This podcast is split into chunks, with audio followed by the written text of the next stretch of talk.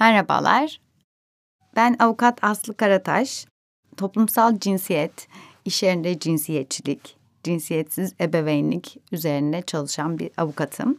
Ee, Sen bu kadınların avukatı mısın isimli bir web sitesinde yazıyorum. Ee, kısaltmasını Sebuka olarak kurduk. www.sebuka.com Bu web sitesinde bahsettiğim başlıklarda içerik üretiyorum. Aynı zamanda sosyal medya hesaplarımda paylaşıyorum. Ee, bu konuda verdiğim e, çeşitli eğitim ve danışmanlıklar da mevcut. Bugün size kendi gebelik hikayemden de yola çıkarak gebelikteki haklarımızdan, gebe, gebeyken maruz kaldığımız muameleden biraz bahsetmek istiyorum. Öncelikle gebe kadın zaten toplumda bir kamusallık elde etmiş, aslında toplumun gebesi haline gelmiş, herkesin hakkında bir fikri olan, e, bir müdahale etme ihtiyacı olan bir müessese halindedir. Bunun aslında bir anlamda iyi olduğu yerler var ama esas anlamda kötü olduğu birçok yer var. İyi olduğunu söyleyebileceğim ayrıntılar elinizde yarım kiloluk bir paket bile olsa hemen birisi gelip yardım eder. Abla yardım edeyim mi? İşte karnın burnunda karşıdan karşıya geçmeye çalışırken arabalar bir anda durur. Kendini bir İsveç'te hissedersin.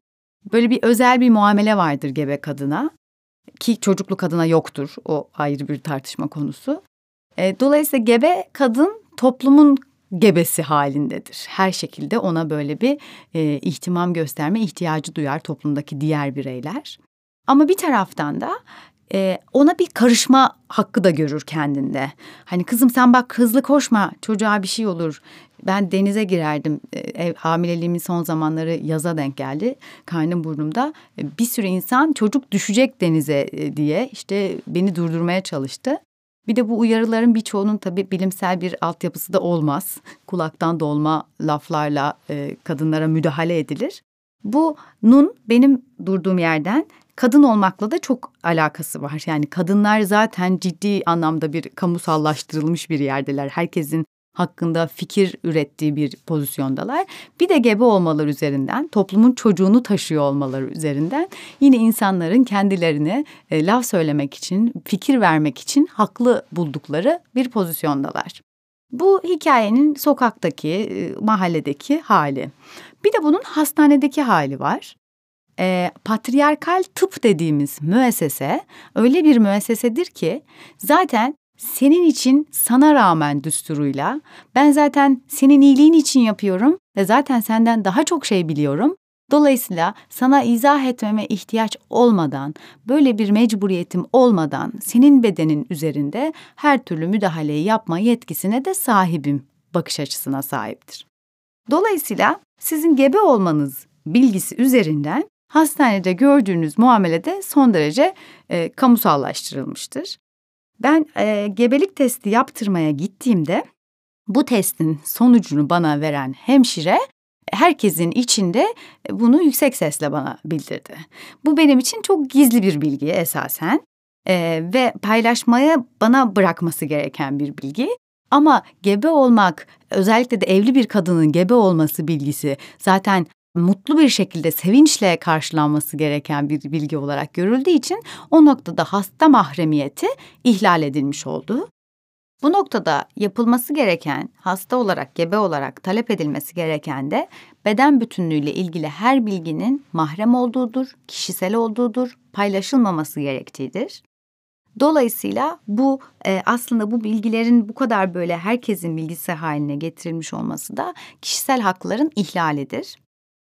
Sonra gebelik taramalarına geçeriz. Gebelik taramaları düzenli olarak yapılır. Ee, anlatılır işte ultrason bakılır vesaire. Çocuğun boyusu, boyu, kilosu, kafasının ölçüsü her şey hesaplanır.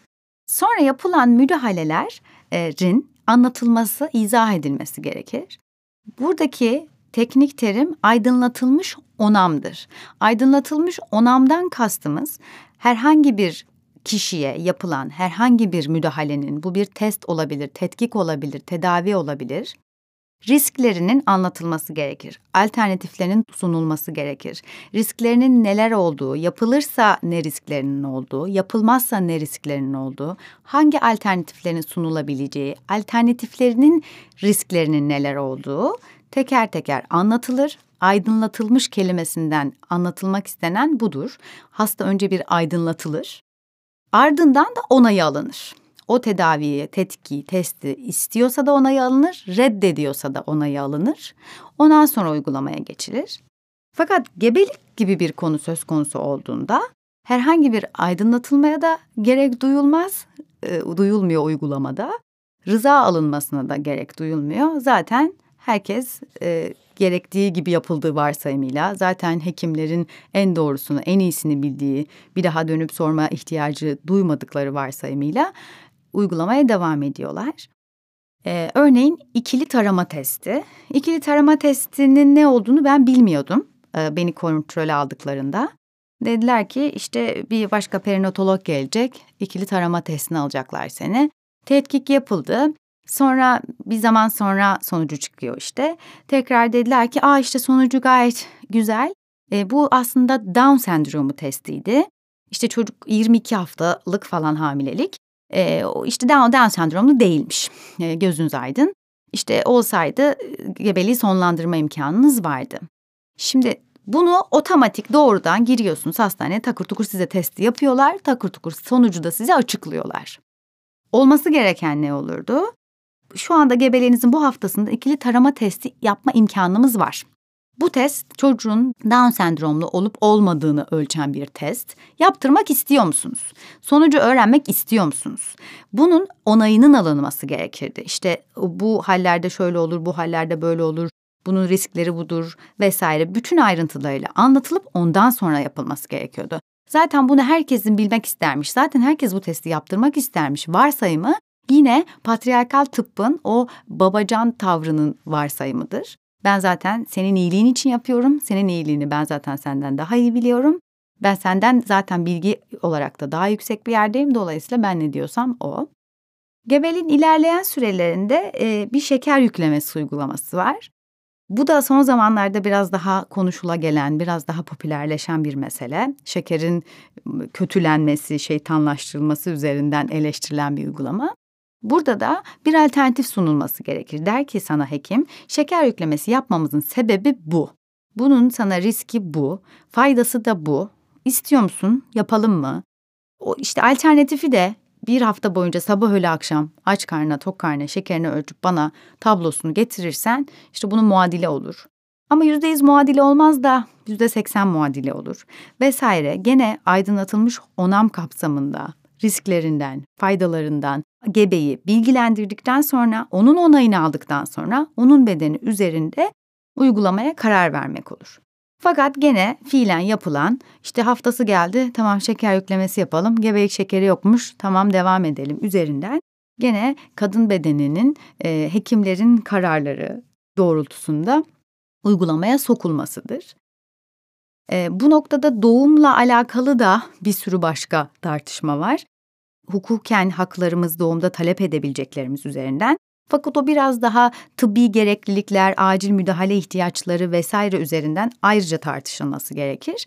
Fakat doğum sonrasında e, bebeğin rutin kontrolleri, e, bu işte başının ölçülmesi, kilosunun ölçülmesi, boyunun ölçülmesi gibi aslında sağlık durumuyla doğrudan ilişkili olmayan, e, prosedürel olarak uygulanması gereken şeylerin doğumun çok sonrasına atılması yani doğumdan hemen sonraki ilk 10 dakikada değil de belki ertesi gün yapılması, belki birkaç saat sonra yapılması talep edebileceğiniz bir şey.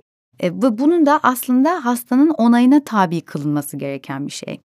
Burada e, ilk başta hastane yatarken devlet hastanesi olsa, özel hastanede olsa size bir form verirler. O böyle bankaların kredi sözleşmesi gibidir böyle ufak ufak yazar, asla okumazsın, sonunu imzalarsın. O işte aslında aydınlatılmış onam formu. Ama oradaki aydınlatma kelimesini es geçip sadece onayını almak satırını dolduruyorlar. O formda yazıyor işte şunlara şunlara onay veriyorum, bu riskler bana anlatıldı, bu ihtimallerden haberim var, hekimle görüştüm, öyleydi böyleydi her şeye kendi rızamla kabul ediyorum, onaylıyorum diye altına imza atıyorsunuz.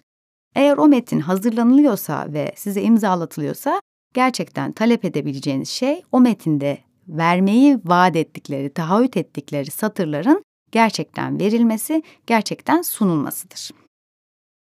Bu bölümde gebelikteki haklarımızdan, patolojik bir rahatsızlığımız olmasa bile ya da olduğu hallerde hekimlerin bize sunması gereken tıbbi hizmetin kapsamı dahilinde aynı zamanda aydınlatılmış onamımızı almaları gerektiğinden, bedenimize yapılan her müdahale konusunda bizim ayrıntılı olarak bilgilendirilmemiz gerektiğinden, bu müdahaleyi reddedebilme hakkımızdan ve bu bilgiyi talep etme hakkımızdan bahsettik. Gelecek bölümde e, yine kadın bedenindeki çok temel e, konuşulması gereken e, ve yine herkesin çok fazla fikri olan regliden bahsedeceğiz. Önümüzdeki bölümde regli konuşalım.